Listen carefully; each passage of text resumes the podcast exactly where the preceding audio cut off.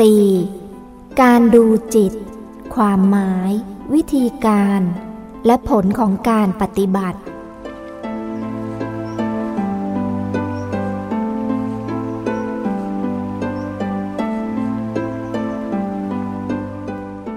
เพื่อนใหม่ที่เข้ามาสู่ลานธรรม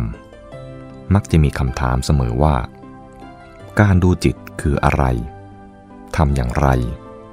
ดูแล้วมีผลอย่างไร คำตอบที่ได้รับจากหลาย ๆ ท่าน ค่อนข้างแยกเป็นส่วน ๆ วันนี้ผมขอโอกาสเล่าถึงการดูจิตในภาพรวมสักครั้งนะครับ ความหมายของการดูจิตคำว่าการดูจิต เป็นคำที่นักปฏิบัติกลุ่มหนึ่งบัญญัติขึ้น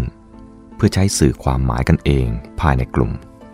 หมายถึงการเจริญเวทนานุปัสสนาสติปัฏฐาน ทุกบัพพะ จิตตานุปัสสนาสติปัฏฐาน ทุกบัพพะ รวมถึง ธรรมานุปัสสนาสติปัฏฐาน บางอย่างที่เป็นฝ่ายนามธรรม กล่าวอย่างย่อก็คือ การเจริญวิปัสสนาด้วยอารมณ์ฝ่ายนามธรรม ได้แก่ การรู้จิตและเจตสิกนั่นเอง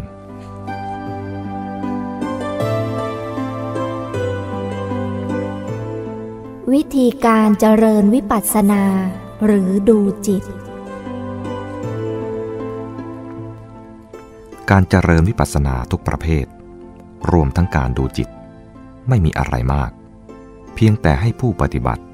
รู้สภาวะที่กำลังปรากฏตามความเป็นจริง ด้วยจิตที่เป็นกลาง เท่านั้น แต่จะรู้ได้ถูกต้อง ก็ต้อง 1. มีจิตที่มีคุณภาพ และ 2. มีอารมณ์กรรมฐานที่ถูกต้องเท่านั้น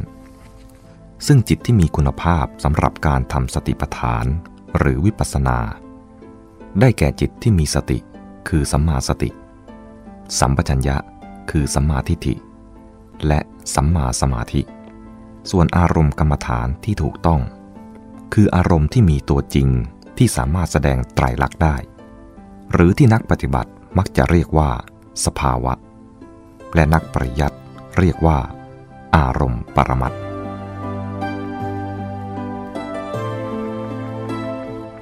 เมื่อจะลงมือปฏิบัติ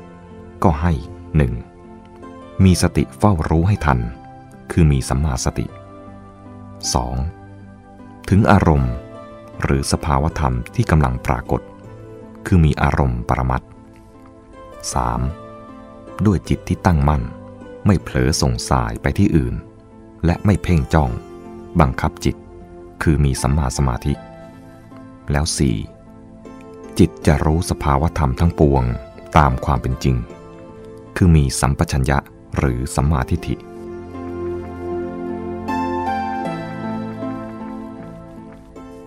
การมีสติเฝ้ารู้ให้ทัน หมายถึงสิ่งใดเกิดขึ้น ตั้งอยู่ หรือดับไป ก็ให้รู้เท่าทัน เช่น ขณะนั้นรู้สึกมีความสุข ก็ให้รู้ว่ามีความสุข เมื่อความสุขดับไป ก็ให้รู้ว่า ความสุขดับไป มีความโกรธ ก็รู้ว่ามีความโกรธ เมื่อความโกรธดับไป ก็รู้ว่าความโกรธดับไป เมื่อจิตมีความทยานอยาก อันเป็นแรงผลักดัน ให้ออกยึดอารมณ์ทางตา หู จมูก ลิ้น กายใจ ก็ให้รู้ว่า มีแรงทยานอยากเป็นต้น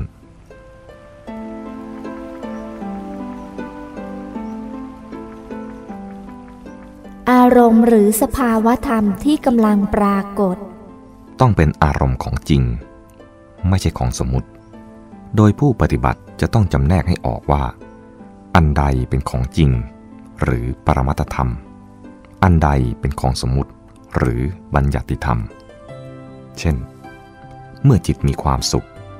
ก็ต้องมีสติรู้ตรงเข้าไปที่ความรู้สึกสุขจริง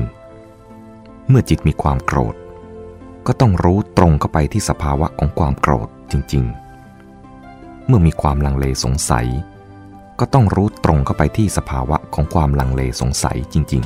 ๆ และเมื่อหัดรู้มากเข้า จะพบว่านามธรรมจำนวนมาก ผุดขึ้นที่อก หรือหัตถยวัตถุ แต่ผู้ปฏิบัติไม่ต้องเที่ยวควานหาหัตถยวัตถุ หากกิเลสเกิดขึ้นที่ไหน และดับลงที่ไหน ก็รู้ที่นั้นก็แล้วกันครับ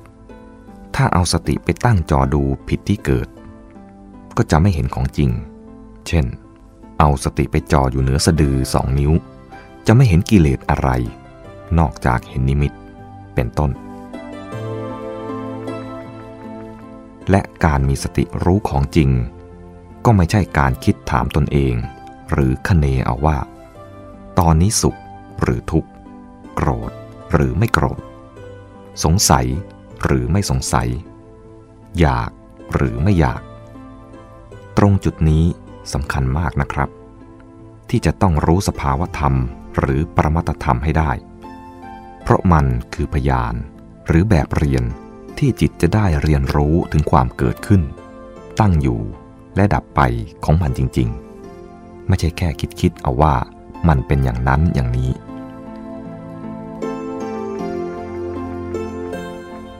เมื่อมีสติรู้สภาวธรรม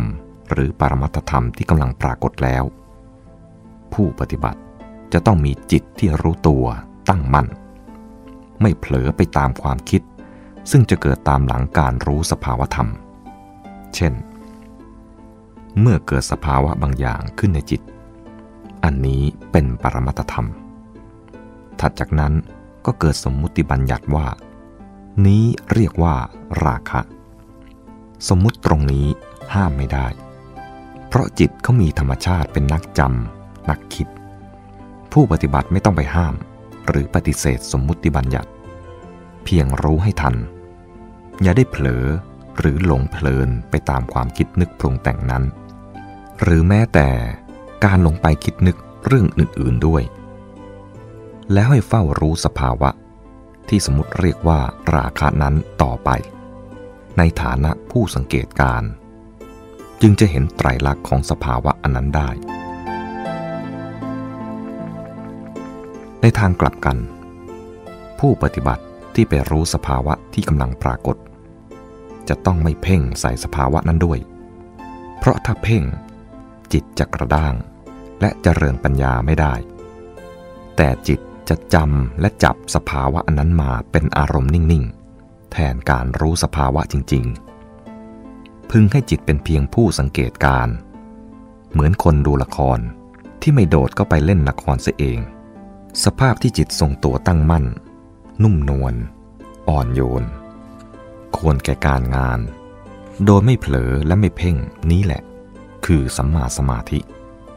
เป็นสภาพที่จิตพร้อมที่จะเจริญปัญญาอย่างแท้จริง คือเมื่อจิตมีสติ รู้อารมณ์ปรมัตด้วยความตั้งมั่น ไม่เผลอและไม่เพ่ง จิตจะได้เรียนรู้ความจริงของปรมัตธรรมอันนั้นๆสี่ประการ คือ 1. รู้สภาวะของมันที่ปรากฏขึ้น ตั้งอยู่และดับไป คือรู้ตัวสภาวะ 2. รู้ว่าเมื่อสภาวะอันนั้นเกิดขึ้นแล้ว มันมีบทบาทและหน้าที่อย่างไร คือรู้บทบาทของสภาวะ 3. รู้ว่าถ้ามันแสดงบทบาทของมันแล้ว จะเกิดอะไรขึ้น คือรู้ผลของสภาวะ และเมื่อชำนาญมากเข้า เห็นสภาวะอันนั้นบ่อยครั้งเข้า ก็จะ 4. รู้ว่า เพราะสิ่งใดเกิดขึ้นแล้ว จึงกระตุ้นให้สภาวะอันนั้นเกิดตามมา คือรู้เหตุใกล้ของสภาวะ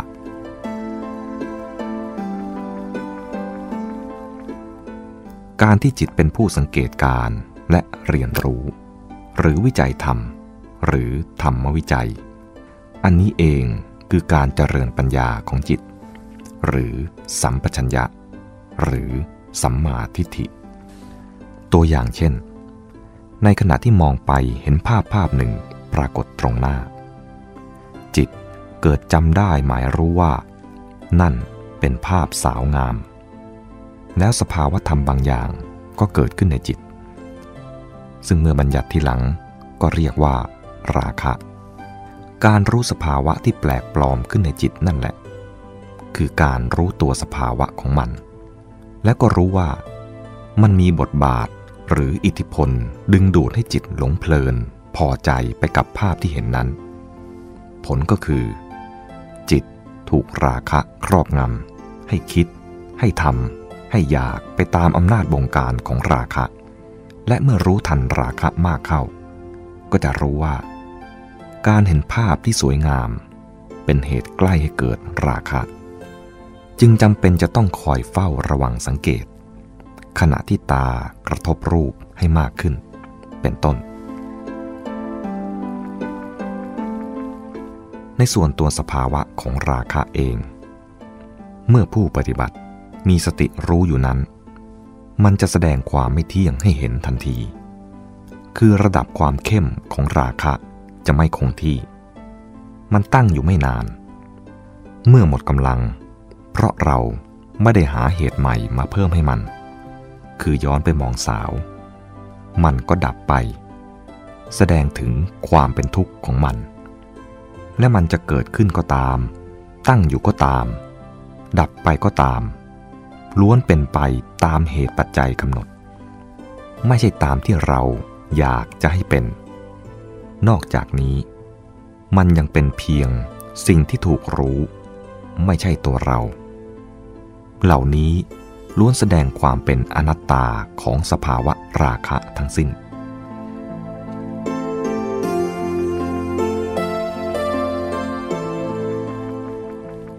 ผลของการดูจิตและข้อสรุป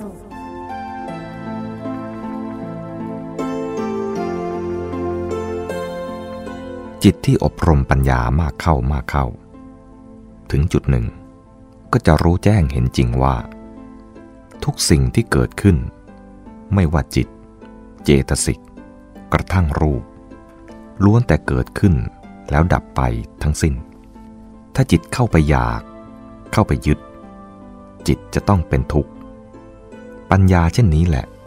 จะทำให้จิตคลายความยึดมั่นถือมั่นในตัวกูของกูลง ความทุกข์ก็จะเบาบางลงจากจิต เพราะจิตฉลาดไม่ไปสายแสหาความทุกข์มาใส่ตัวเอง แต่ลำพังคิดคิดเอา ในเรื่องความไม่มีตัวกูของกู ย่อมไม่สามารถดับความเห็นและความยึดว่าจิตเป็นตัวกูของกูได้ จะทำได้ก็แค่ กูไม่ใช่ตัวกูของกู คือจิตยังยึดอยู่ ส่วนการที่จะลดละได้จริง ต้องเจริญสติปัฏฐานจริง ๆ เท่านั้นครับ สรุปแล้ว การดูจิตที่ชาวลานทำพูดถึงกันนั้น ไม่ใช่การดูจิตจริง ๆ เพราะจิตนั้นแหละ คือผู้รู้ ผู้ดู ผู้ยึดถืออารมณ์ แต่การดูจิต หมายถึงการเจริญวิปัสสนา โดยเริ่มต้นจากการรู้นามธรรม ซึ่งเมื่อชำนิชำนาญแล้ว ก็จะรู้ครบสติปัฏฐานทั้งสี่นั่นเอง ดังนั้น ถ้าไม่ชอบคำว่าดูจิต ซึ่งนักปฏิบัติส่วนหนึ่งชอบใช้คำนี้ เพราะรู้เรื่องกันเอง จะใช้คำว่า การเจริญเวทนานุปัสนาสติปัฏฐาน บวก การเจริญจิตตานุปัสนาสติปัฏฐาน บวก การเจริญธรรมานุปัสนาสติปัฏฐาน ก็ได้ครับ แต่การที่นักปฏิบัติบางส่วน ชอบพูดถึงคำว่า การดูจิต ก็มีประโยชน์อยู่เหมือนกัน คือเป็นการเน้นให้ทราบว่า จิตใจนั้นเป็นใหญ่ เป็นประธานในธรรมทั้งปวง และเป็นการกระตุ้นเตือนให้มันสังเกตพฤติกรรมของจิตเมื่อมันไปรู้อารมณ์เข้า เพราะถ้ารู้จิตชัด ก็จะรู้รูปชัด รู้เวทนาชัด รู้กิเลสตัณหาชัดไปด้วย เนื่องจากจิตจะตั้งมั่นและเป็นกลางต่ออารมณ์ทั้งปวง ในทางกลับกัน ถ้าจิตไม่มีคุณภาพ คือไม่มีสัมมาสมาธิ สัมมาสติ และสัมมาทิฏฐิ แม้จะพยายามไปรู้ปรมัตถ์ก็ไม่สามารถจะรู้ปรมัตถ์ตัวจริงได้ นอกจากจะเป็นเพียงการคิดถึงปรมัตถ์เท่านั้น ถ้าเข้าใจจิตใจตนเองให้กระจ่างชัดแล้ว การเจริญสติปัฏฐานก็จะทำได้ง่าย ถ้าไม่เข้าใจจิตใจตนเอง ก็อาจจะเกิดความหลงผิดได้หลายอย่างในระหว่างการปฏิบัติ เช่น หลงเพ่ง โดยไม่รู้ว่าเพ่ง อันเป็นการหลงทำสมถะ แล้วคิดว่ากำลังทำวิปัสสนาอยู่ พอเกิดนิมิตต่างๆ ก็เลยหลงว่าเกิดวิปัสสนาญาณ หรือหลงเผลอไปตามอารมณ์ โดยไม่รู้ว่ากำลังเผลอ หรือหลงยินดียินร้ายไปตามอารมณ์ หรือหลงคิดนึกปรุงแต่ง อันเป็นเรื่องสมมุติบัญญัติ แล้วคิดว่ากำลังรู้ปรมัตหรือสภาวะที่กำลังปรากฏเป็นต้น ถ้าเข้าใจจิตตนเองได้ดีพอประมาณ ก็จะไม่เกิดความหลงผิดเหล่านี้ขึ้น ข้อดีที่สำคัญอีกประการหนึ่งของการดูจิตก็คือ การดูจิตเป็นวิปัสสนาชนิดเดียวที่ทำได้ทั้งสามโลก คือในกามภูมิที่เป็นสุคติ รูปภูมิส่วนมาก และอรูปภูมิ แม้แต่ในเนวสัญญานาสัญญายตนะภูมิ อันเป็นภวัคภูมิ หรือสุดยอดภูมิของอรูปภูมิ พระอริยบุคคลที่ไปเกิดในภูมินี้ ก็ต้องอาศัยการดูจิตนี้เอง เป็นเครื่องเจริญวิปัสสนาต่อไปได้จนถึงนิพพาน อันที่จริง สิ่งที่เรียกว่าการดูจิตนั้น แม้จะเริ่มจากการรู้นามธรรมก็จริง แต่เมื่อลงมือทำไปสักระยะหนึ่ง ก็จะสามารถเจริญสติปัฏฐานได้ทั้ง4อย่าง โดยจิตจะมีสติสัมปชัญญะ ต่อเนื่องอยู่ในชีวิตประจำวันนี้เอง เพียงก้าวเดินก้าวเดียว ก็เกิดการเจริญสติปัฏฐานได้ตั้งหลายอย่างแล้ว คือ เมื่อเท้ากระทบพื้น ก็จะรู้รูป ได้แก่ธาตุดินคือความแข็งภายในกาย หรือรูปภายใน และธาตุดินคือความแข็งของพื้นที่เท้าเหยียบลงไป คือรูปภายนอก อันนี้ก็คือการเจริญกายานุปัสสนาสติปัฏฐานแล้ว และรู้ถึงความเย็น ความร้อน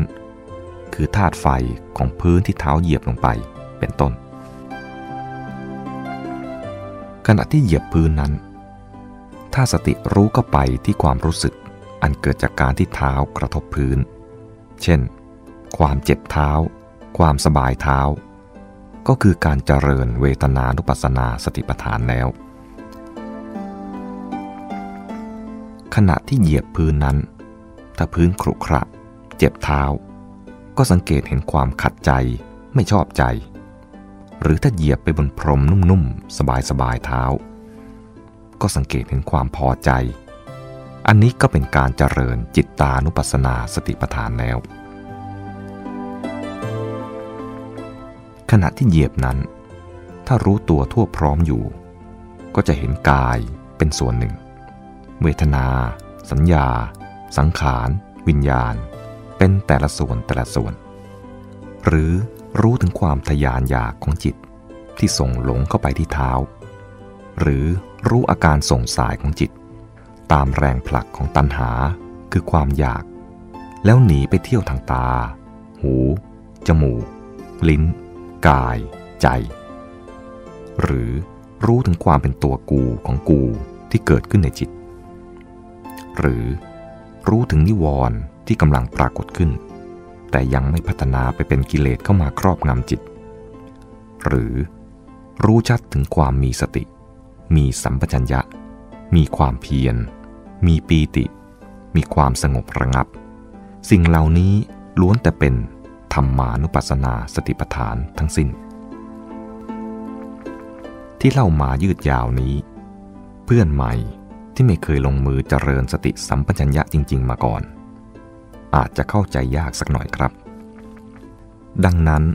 ถ้าอ่านและเกิดความสงสัยมากขึ้น ก็ลองย้อนมารู้เข้าไปที่ความรู้สึกสงสัยในจิตเลยทีเดียว ก็จะทราบได้ว่า ความสงสัยมันมีสภาวะของมันอยู่ ไม่ใช่ไปรู้เรื่องที่สงสัยนะครับ แต่ให้รู้สภาวะหรือปรมัตธรรมของความสงสัย เมื่อรู้แล้วก็จะเห็นว่า เมื่อความสงสัยเกิดขึ้น มันจะยั่วจิตให้คิดหาคำตอบ แล้วลืมที่จะรู้เข้าไปที่สภาวะของความสงสัยนั้น เอาแต่หลงคิดหาเหตุหาผลฟุ้งซ่านไปเลย พอรู้ทันมากเข้ามากเข้า ก็จะเข้าใจได้ว่า ความสงสัยนั้นมันตามหลังความคิดมา เป็นการรู้เท่าทันถึงเหตุใกล้ หรือสาเหตุที่ยั่วยุให้เกิดความสงสัยนั่นเอง เมื่อรู้สภาวะของความสงสัย ก็จะเห็นสภาวะนั้นไม่เที่ยง เป็นทุกข์ เป็นอนัตตา มันเกิดขึ้นเพราะความคิด พอรู้โดยไม่คิด มันก็ดับไปเอง หัดรู้อยู่ในจิตใจตนเองอย่างนี้ก็ได้ครับ แล้วต่อไป ก็จะทำสติปัฏฐานสี่ได้ในที่สุด เพราะจะสามารถจำแนกได้ชัดว่า อะไรเป็นจิต อะไรเป็นอารมณ์ อะไรเป็นอารมณ์ของจริง และอะไรเป็นเพียงความคิดนึกปรุงแต่ง หรือสมมุติบัญญัติที่แปลกปลอมเข้ามา รวมทั้งจำแนกได้ด้วยว่า อันใดเป็นรูป อันใดเป็นจิต อันใดเป็นเจตสิก อย้ำแถมท้ายอีกนิดหนึ่งนะครับว่า การดูจิตไม่ใช่วิธีการปฏิบัติธรรมที่ดีที่สุดเสมอไป เพราะในความเป็นจริง ไม่มีวิธีการปฏิบัติธรรมที่ดีที่สุดในโลก มีแต่วิธีปฏิบัติที่เหมาะสมที่สุดเฉพาะของแต่ละบุคคล เท่านั้น ดังนั้น ถ้าถนัดจะเจริญสติปัฏฐานอย่างใดก่อน ก็ทำไปเถิดครับ ถ้าทำถูกแล้ว ในที่สุดก็จะทำสติปัฏฐานหมวดอื่น ๆ ได้ด้วย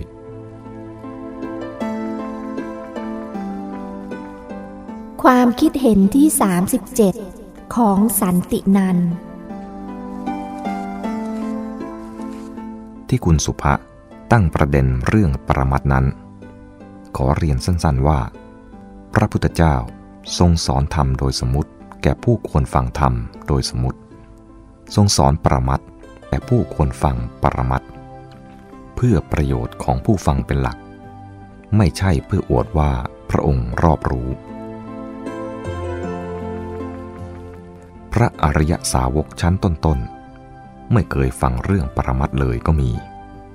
แต่ก็รู้ทำได้ อันนี้ผมเห็นว่า ขอย้ำว่าเป็นความเห็นนะครับ เพราะคุณภาพในการฟังของท่านดี เช่น พระพุทธเจ้าทรงสอนว่า ความแก่เป็นทุกข์ ความเจ็บเป็นทุกข์ ความตายเป็นทุกข์ จิตที่อบรมมาดีแล้ว ได้รับทำอย่างนี้ก็ทราบว่า ความแก่เป็นทุกข์เป็นต้น ไม่ไปติดอยู่แค่ว่า คนแก่เป็นทุกข์ คือท่านสามารถมองทะลุสมมุติบัญญัติเข้าถึงสภาวะของความแก่ได้เลย อย่างไรก็ตาม ในมหาสติปัฏฐานนั้น ท่านสอนทั้งโดยสมมุติและปรมัตถ์ที่สอนโดยสมมุติก็เพราะทรงสอนธรรมต้นทางของการปฏิบัติก่อน คือสอนให้ปรับจิตให้มีคุณภาพ ด้วยการรู้อารมณ์อย่างเป็นวิหารธรรม มีตปะธรรม มีสัมปชัญญะ มีสตินำความยินดียินร้ายในโลกออกจากจิต ผู้ใดปรับจิตให้มีคุณภาพแล้ว ก็ย่อมสามารถ 1. เห็นอารมณ์ปรมัตโดยความเป็นปรมัตและ 2. เห็นสมมุติโดยความเป็นสมมุติ ส่วนท่านที่อินทรีย์แก่กล้าแล้ว ก็จะก้าวกระโดดไปเรียนรู้เรื่องปรมัตทีเดียว ลองสังเกตเถิดครับว่าธรรมที่พระองค์แสดง แม้ในขั้นสมมุติ บางทีก็แฝงปรมัตอย่างนึกไม่ถึง อย่างเช่น ลองอ่านอริยสัจสี่ดูเถอะครับ เช่น ทรงสอนว่า เกิด แก่ เจ็บ ตาย พลัดพรากจากของรัก พบสิ่งที่ไม่รักเป็นทุกข์ แต่ลงท้ายท่านก็มักจะขโมดว่า ว่าโดยย่ออุปาทานขันธ์ทั้งห้าเป็นทุกข์ และถ้าสังเกตธรรม ที่ท่านทรงสอนผู้ที่จะบรรลุอรหันต์จริง ๆ จะเป็นธรรมขั้นปรมัตถ์เช่น พระสารีบุตรได้ฟังเรื่องเวทนา พระพาหิยะ ฟังเรื่องรูปกระทบตา พระมหากัสปะ และพระอานนท์สำเร็จด้วยกายกตาสติ กายกตาสติสูตรมีเนื้อหาอันเดียวกับกายานุปัสสนาสติปัฏฐานนะครับ อันนี้จะไม่ตรงกับวิสุทธิมรรค ที่จัดกายกตาสติเป็นสมถะเท่านั้น อย่างไรก็ตาม ไม่มีหลักฐานในชั้นพระไตรปิฎกว่า พระองค์เคยสอนว่า จะต้องรู้อารมณ์ปรมัตจึงเห็นไตรลักษณ์คำว่าปรมัตสี่ร้อยกว่าแห่งในพระไตรปิฎกเกือบทั้งหมดอยู่ในคาถาวัตถุ ซึ่งแต่งขึ้นหลังพุทธกาลราว 230 ปีเศษ ที่ผมเรียนอย่างนี้ เพราะเห็นว่าเราต้องซื่อตรงต่อการศึกษา แม้ผมจะเชื่อโดยส่วนตัวเรื่องวิปัสสนาต้องรู้อารมณ์ปรมัตก็ต้องยอมรับว่า พระพุทธเจ้าไม่ได้ทรงสอนไว้ แต่ผมพบว่า ถ้าดำเนินจิตให้ถูกต้องจะเห็นปรมัตแล้วพระองค์ทรงสอนถึงการดำเนินจิตที่ถูกต้องไว้ ซึ่งเพียงพอแล้ว หากทรงสอนเรื่องปรมัตมากเกินไป พระศาสนาคงไม่ตั้งมั่นลงได้แน่ๆ เพราะหาคนฟังรู้เรื่องและเข้าใจ และปฏิบัติได้ยากเต็มที เรื่องจิตผู้รู้นั้น ขอเรียนว่า จะไม่ใช่การสร้างมโนภาพ เพราะการสร้างมโนภาพเอาไปเจริญวิปัสสนาไม่ได้ครับ แต่ไม่ว่าเราจะชอบคำว่าจิตผู้รู้หรือไม่ ถ้าเราเจริญสติสัมปชัญญะจริง ๆ ก็จะรู้จักจิตชนิดหนึ่ง ซึ่งตั้งมั่น เป็นกลาง รู้อารมณ์ด้วยความมีสติสัมปชัญญะ อันนี้เป็นธรรมชาติที่มีอยู่จริงครับ แต่นักปฏิบัติไปบัญญัติเรียกกันเองว่า จิตผู้รู้ เมื่อจิตเป็นของจริง เหมือนที่เจตสิกและรูปเป็นของจริง มันจึงไม่ใช่มโนภาพ แต่ถ้าใครไปสร้างมโนภาพของจิตผู้รู้ ไม่ได้รู้เองด้วยปัญญา อันนั้นผิดครับ แล้วก็ไม่ใช่การสร้างสิ่งหนึ่งขึ้นก่อน แล้วปล่อยวางความยึดมั่นทีหลัง เพราะจะรู้จักจิตผู้รู้หรือไม่ ปุถุชนทุกคน ย่อมเห็นว่า จิตเป็นเราทั้งนั้น และผู้ที่ไม่ใช่พระอรหันต์ก็ย่อมยึดว่า จิตเป็นเรา จะรู้ตัวหรือไม่ ก็เป็นอย่างนี้แหละครับ เรื่องจิตส่งออกนอก ไม่เกี่ยวกับการรู้อารมณ์ภายนอกและภายใน เป็นคนละเรื่องกันเลยครับ เพราะเราต้องรู้อารมณ์ตามความเป็นจริง คือตามที่วิญญาณอย่างลงรู้ลงไปทางใดคำว่าจิตส่งออกนอก เป็นคำบัญญัติของนักปฏิบัติบางกลุ่ม ที่สอนว่า เมื่อรู้อารมณ์แล้ว อย่าหลง อย่าเผลอ อย่าขาดสติคิดนึกปรุงแต่งตามอารมณ์ไปสำหรับที่คุณรูปนามหนึ่งถามนั้น ผมต้องการสื่อว่า พระอริยบุคคลเจ็ดประเภท เว้นแต่พระโสดาปฏิมักหากไปปฏิสนธิในเนวสัญญานาสัญญายตนะภูมิ ก็ไปดูจิตต่อได้ที่นั่น เพราะจิตที่อบรมสติสัมปชัญญะไว้ดีแล้ว มันทำงานได้โดยอัตโนมัติครับ พอรู้อารมณ์อันใด มันก็จเจริญปัญญาตรงนั้นเลย เรื่องนี้เดิมผมไม่กล้าพูดหรอกครับ คิดว่าเป็นความรู้ที่แปลกเกินไป แต่ไปเห็นตำราเรื่อง ภูมิจตุกะ และปฏิสนธิจตุกะ สอดคล้องกัน ก็เลยกล้านำมาเขียนไว้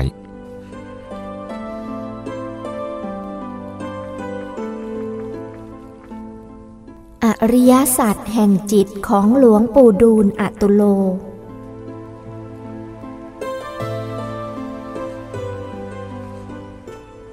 จิตที่ส่งออกนอกเป็นสมุทัย ผลอันเกิดจากจิตที่ส่งออกนอกเป็นทุกข์ จิตเห็นจิตอย่างแจ่มแจ้งเป็นมรรค ผลอันเกิดจากจิตเห็นจิตอย่างแจ่มแจ้ง เป็นนิโรธ อันหนึ่ง ตามสภาพที่แท้จริงของจิต ย่อมส่งออกนอกเพื่อรับอารมณ์นั้นๆ โดยธรรมชาติของมันเอง ก็แต่ว่า ถ้าจิตส่งออกนอกได้รับอารมณ์แล้ว จิตเกิดวันไหว หรือเกิดกระเพื่อมไปตามอารมณ์นั้น เป็นสมุทัยผลนั้นเกิดจากจิตวันไหว หรือกระเพื่อมไปตามอารมณ์นั้นๆ เป็นทุกข์ ถ้าจิตที่ส่งออกนอกได้รับอารมณ์แล้ว แต่ไม่หวั่นไหว หรือไม่กระเพื่อมไปตามอารมณ์นั้นๆ มีสติอยู่อย่างสมบูรณ์เป็นมรรคผลอันเกิดจากจิตไม่หวั่นไหว หรือไม่กระเพื่อม เพราะมีสติอยู่อย่างสมบูรณ์ เป็นนิโรธ พระอริยเจ้าทั้งหลาย มีจิตไม่ส่งออกนอก จิตไม่หวั่นไหว จิตไม่กระเพื่อม เป็นวิหารธรรม จบอริยสัจสี่